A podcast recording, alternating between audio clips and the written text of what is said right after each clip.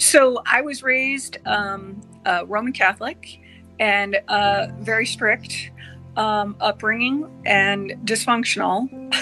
but um, then I became an atheist when I was 20.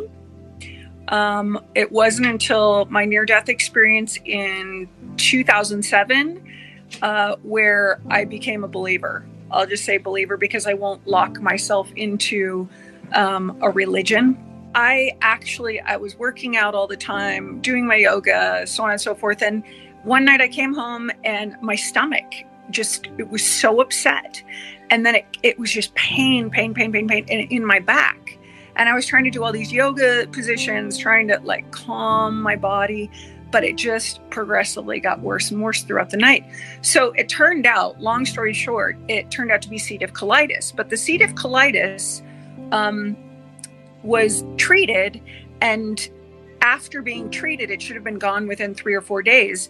I was still having excruciating pain. So I kept complaining of pain, and I had a hospitalist tell me that, you know, oh, I've given you, you know, two milligrams of morphine. I've upped it to four milligrams of morphine. I'm, I've given you all of this stuff, and uh, you shouldn't be in pain anymore. I think you're a drug seeker, and I'm laying there. Oh my gosh, you know. And so for the first time, I heard something, someone talk to me, but I didn't know who it was. And I heard, make a scene, make it big, or you won't make it out. So I happened to be in a Catholic hospital at the time when this happened. And I thought, well, I know how to offend Catholics. I just say a few things and miraculously I will offend everybody, which I did. So I got the attention that I needed. And um, I fired that doctor, that hospitalist. And um, then I don't know how much time went by, but another one walked in and she looked at me and I scanned her with my eyes and I heard something again, and I heard, You can relax. She knows what she's doing. And I'm thinking, Who is telling me this? What, where is this coming from? You know? So then I just, she looked at me, did a, a test, and it turned out I was in kidney failure. So it was so bad because for days they let me drag on where they didn't um, identify what it was that I was dealing with. So, um, yeah, then they got me to dialysis. And as it turns out, it took them a number of days to figure out I have a rare autoimmune disease that kicks in um, to women primarily uh, in their mid to late 30s, which is where I was. So um, that's how it started. And um, it got to a point where I just went into my near death experience, I like closed my eyes and I was told I could relax.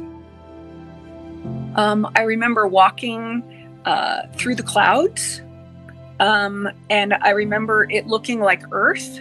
So there was the grass, there were trees, there were the clouds in the sky. It was like 72 degrees, sunny, and there's Jesus standing under this tree, and he's waiting for me. And I looked at him, and I was so surprised.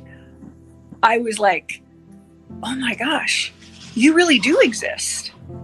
And he looked at me and he laughed and he extended his arms out. And then, you know, it was like, okay, I can come forward and give him a hug. And so he gives me a hug and then he says, come on, I've got a lot of work to do with you. And I said, I know, you're dealing with me, you know? So um, he took me to meet my other guides and my other guides were Archangel Michael, El Morya, Mother Mary, and Saint Germain. And we went into this golden capsule, and I had to watch my life review. And so they were, it was like, you know, I swear to you, it was like a therapist. You're standing there, you're watching every single second of your life. And then any any happy times, traumatic times, anything, they would pause it and say, okay, how do you feel right here? And then you, I heard what the other person was thinking. So it was so complex and I was like compounded with emotion, not just from me, but from the other person in the scene or the other people that were in the circumstance with me or situation, whatever it was. So um, it was really amazing. And then after I had um, uh, witnessed my life review, at the very end, they said, Okay, how do you feel right now? And I just stood there and I said, This too shall pass. And I don't remember what they were referring to when they asked me how I was feeling. But when I said, This too shall pass, they said, Oh, you've got it. And so I thought, Okay, you know. And then the next thing that I remember is being taken into another golden capsule. And these cherubs, they don't talk, um, they're all gold. And they were fluttering around and they were just, it's like, they, well, it was like a white robe, okay? So, or a toga uh, is what I say. And then they put a gold, it was a white stole over me and it had um, like gold in it. And then there was a little earth emblem down at the bottom, which meant visitor. That was their code for visitor. And, um, and then all of a sudden, Archangel Michael walked in. And I was like, oh my God, you know, and I already feel horrible. I used some foul language in heaven. I won't use it on here, but I did because that's who I was, fresh off earth. And um and he looked at me and he started talking to me and he was very kind. And he's black by the way, and he's gorgeous. I mean, he's just absolutely beautiful with this long hair to like his shoulders and it's wavy and thick and these beautiful I can't remember it's like his eyes changed you know? I saw him with blue eyes. I saw him with like these like uh almost a light hazel. I don't know how to um, describe it. And um i remember he was so kind to me and had uh just this feeling of unconditional love and i'd never felt that before.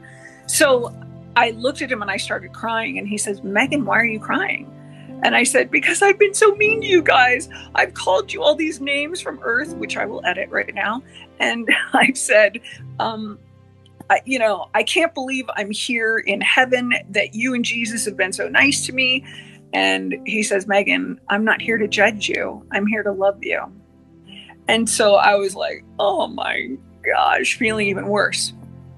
So he um, put up his right hand and the uh, a, white beam of light came out and was hitting my soul, which is right in the chest area between the breastbone. And um, he was saying the Aramaic version of Psalm 91. And so I was like, wow, what is this? So after he did that, then he took me out of the capsule, and then there were my other guides, and then we all started walking toward temple. So I had no idea what was happening. Zero. And they said, Come on, others are waiting to meet you. And I said, There are people waiting to meet me? And they didn't say who. And I said, Yes. They, or they said, Yes. And I said, Okay. And so um, there were there was a little cherub in one on each side of this huge temple, and it was white and it, like these little decks and then these cherubs were playing these golden trumpets. Um, and it was the announcement that i was coming. And so i'm watching this just like I, i'm absolutely beside myself because i was such an atheist. So jesus goes and opens up the door and then i think the other three or four um, guides went in and then i went in after them.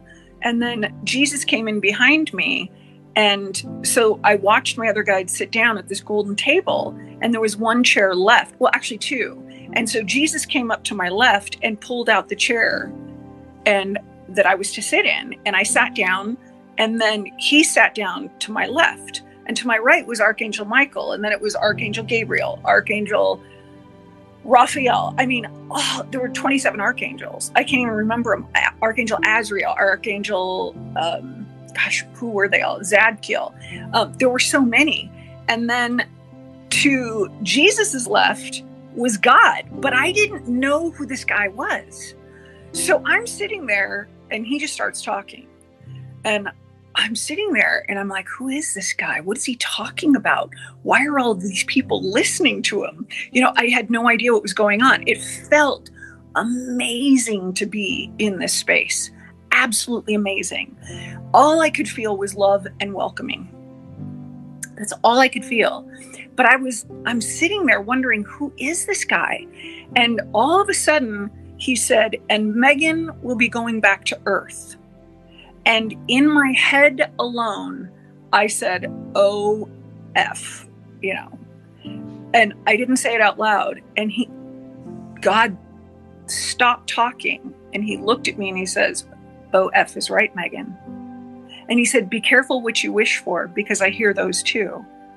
And then I flashed back on my catechism days and growing up in the Roman Catholic Church. And I went, Oh my gosh.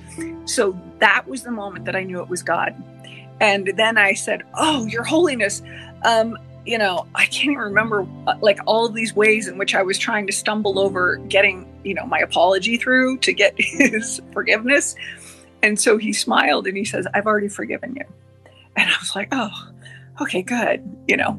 And then he says, Megan, we just want you to be yourself.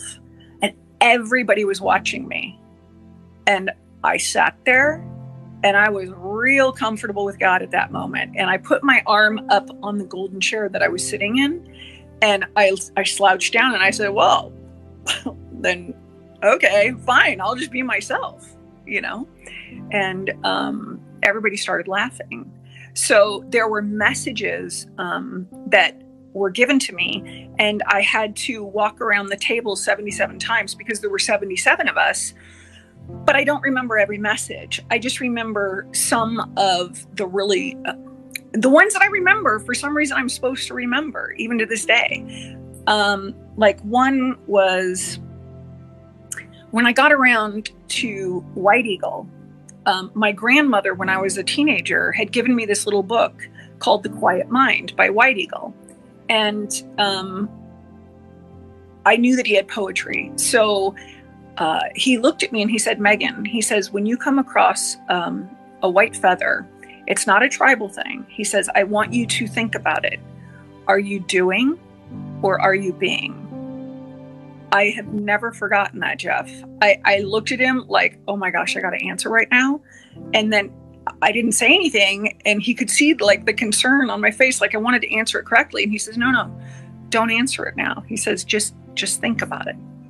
Just think about it. So there were other messages that came out in that um, time in there. And then um, there was one point when I remember I had the opportunity to go through this giant wooden door. And I looked back at God and the table, everybody sitting at the table, and I said, So you mean to tell me if I go through this door, I can go into heaven and I don't have to go back to earth anymore? And they all said in unison, Yes, with a smile on their face. And I looked at them all and I said, Oh, well, now my Catholic guilt is kicking in. I said, forget it. I'm I'm I'm just gonna go back as you've all instructed me to do. And they all started laughing because I was keeping it light and you know, I was taking them seriously, but I was trying to make a joke too. But anyway, so yeah, and then I went into heaven and there were um, different things that happened in there too. Um, as a matter of fact, that was just the beginning. So it meant if I went through that wooden door, that meant that I quote unquote died. Well, nobody dies. You you think you're going to die because it's so earth. It's such an earth term. I promise you, but um, nobody dies. So, had I gone through that wooden door, I would have stayed there in heaven, and I would not be alive on earth right now. However, I stayed there with them inside temple and continued talking to God and Goddess and all of these other souls. And then they took me into um, heaven. So I was brought in as a guest and I got to experience um, meetings with uh, different um, people. I'll say people because they look like people, you know, although heaven is not a bunch of people that look like you and I. I mean, there are the ones that look like people, like God looks like a person, Jesus looks like Jesus. Okay, so they all look like people sitting at the table with me. But then there are other souls from other planets that go there. So it's kind of like the bar scene in Star Wars.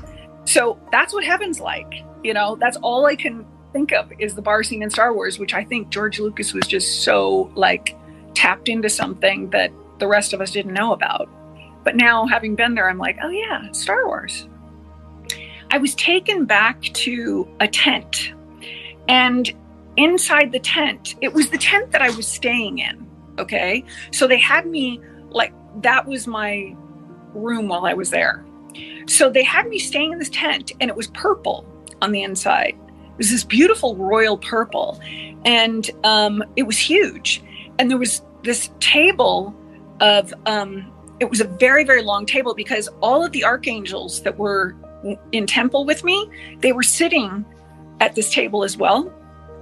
And then everybody who i just mentioned was sitting at the table. And we were all we all started talking. And all of a sudden all of these cherubs start flying in um, from the exterior of the tent. And the whole room starts to light up.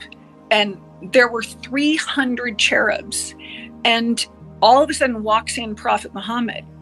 And I met him in in temple in when I very first got to heaven. So here he is again. And I'm thinking, wait, why are you here? Oh wow. So we all stood up, you know, and we bowed. And then he he gently did that, telling us to sit down.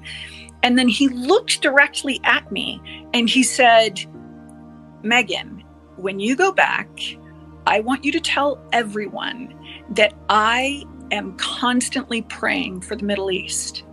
I have never stopped being there for them. I am there for everyone, even including me, okay, including you. So he prays for everybody. And so I looked at him and he, he gives me these messages. And then I respectfully asked him, Why do you want me to tell this message? I don't understand. I'm not I'm I, I don't know anything about your teachings. I grew up Catholic, like in California. You know, what am I supposed to do? Uh, and he said to me, I have my ways. And he said, just tell everybody I love them. And I thought, okay, I can do that. You know? So after he left the tent, then all of the angels followed him. And then we all sat around quiet. I mean, you could hear a pin drop in that moment. And then somebody started talking, and I think it was, I'm trying to remember, I don't remember which one started talking first, but all of a sudden, um, Freddie Mercury, Oh no, no, no, it was Marvin Gaye. And he said, You know, he said, I wish, Megan, that you would go back and talk about the, um, the civil rights movement and being black in that period of time and how difficult it was for me and others and how we were spat on and all this stuff. So it felt like it was becoming this political thing, right? Or I, uh, uh, I'm not political. So I, I'm like sitting there going, okay, why would you be telling me? I, I like, I don't understand, you know? But each one of these souls told me their struggles and trauma as a human on earth and so for Marvin Gaye and Rick James, Ella Fitzgerald, Cole Porter, every single one of them talked about the civil rights movement and what it was like to be black and how they were totally unfairly treated and how they were uh, i mean it, the stories were just like it was the saddest. It was the saddest thing you know to hear. And then i remember Freddie Mercury piping in and saying, you know, it wasn't easy for me to transition during the height of my career from being a heterosexual to a homosexual. And, you know, and he goes into how he felt and that he had a message for his then partner who was with him when he passed and that he always loved him, you know, and that he was so grateful that he was in his life. And then Billy Barty, who I'd met a couple of times, once as a kid and then again as an adult.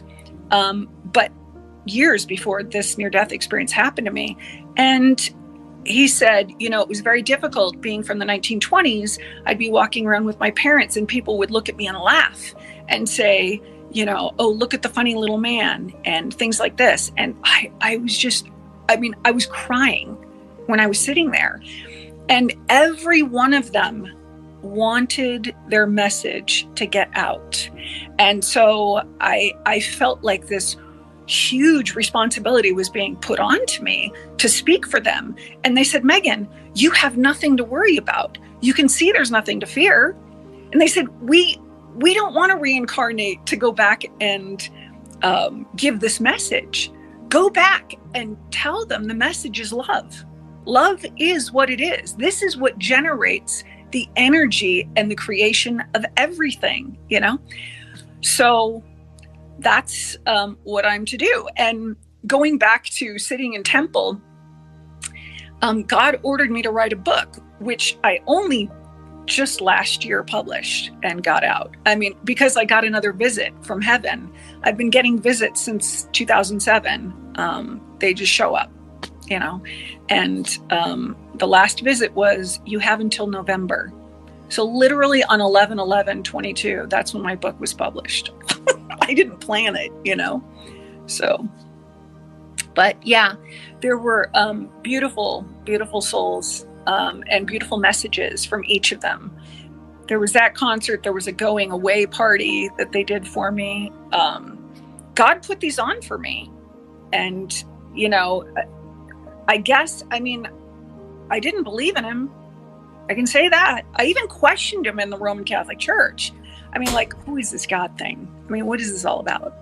So then one day after my near death experience, I'm this is like a couple years after i'm sitting at home and i'm watching um, national geographic and up comes the picture of god.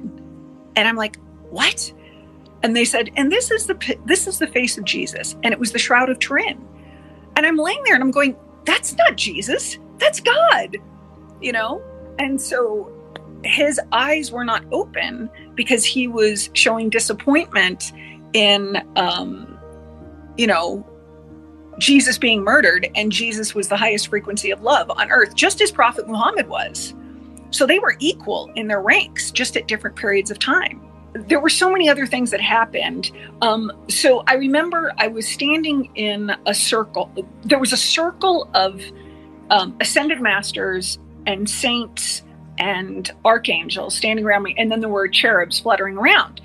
And i was crying because i didn't want to go back to earth and they were all telling me you have to you have to go back now. You have more work to do. And i said i don't want to go back. I just want to stay here. And they said no you can't. You can't now. You have to go back or you're going to have to reincarnate. Oh that's right. Reincarnation. I'm not going to reincarnate again. No way i started crying and then each one of them put up their right hands you know at different times with different messages to me. And i don't remember the messages but they were they were short and sweet and filled with love. And they were um, doing the white flame from their hand onto my soul. And so then i stopped crying. And then i remember i was taken with jesus and saint germain. Um, I, I don't know how far the distance was where we walked but then we wound up under this olive tree and um, so Saint Germain sat down and he was sitting in the shade, and Jesus and I were standing talking. And, you know, Jesus looked at me and he says, Okay, well, you have to go back now. And I said, Jesus, I don't want to go back. I, I really, I cannot stand the thought of having to go back to earth. I said, I've never felt more love in my life. I just want to stay here. And he said, Well, and then he did this like you know i'm sure it's like jesus psychology 101 where there was this little headshot picture of my then husband and my son. And my son was four years old at the time. And um and both of them said in unison telepathically don't go we need you. And so then i looked at jesus and i said oh my gosh my son needs me. I have to go back. And he goes okay well you gotta go back so I said, okay. And then I gave him a hug and I started to leave. And um, as I'm walking down this dirt road, I had to, I knew that I had to go to this um, shack. There was this wooden shack. And I had to take my um, robe off and the stole and put it in a wicker basket so they could, I don't know if that was like their laundry drop off point or whatever. Um, but I dropped it off in there. So I had to go walking back into my body. And out from, so to my left was this like field of flowers and tall grass. And then there were trees behind it, and Prophet Muhammad and all of the angels started walking toward me again. and so we I, I, went over to him as he's walking like he's walking this way and i'm walking forward so we meet oh, i can't remember what he said but then i looked at him and i said i have to go back and he said i know and i said i don't want to go back and he said megan you're going to be fine he said my hand is always at your back. I will always be there and giving you love and protecting you. And then i had to keep going. So as I walked down the road more, then I had to go through the clouds at some point, and then I woke up in my body. And I remember I there was a nurse there, um, and I looked at her and I just said, "I just, I, I just saw Jesus," because that's what I remembered immediately. So it was, yeah. Then I was back in my body, but since then I've gotten numerous visits from Jesus, from Archangel Michael, from God, from Goddess, all at the same time, sometimes just one at a time. Um, one time it was me in the clouds with everybody who is in temple at the golden table. So the golden table was in the clouds and God was there and all of the cherubs and archangels and stuff. It was really amazing. And they had messages for me every time.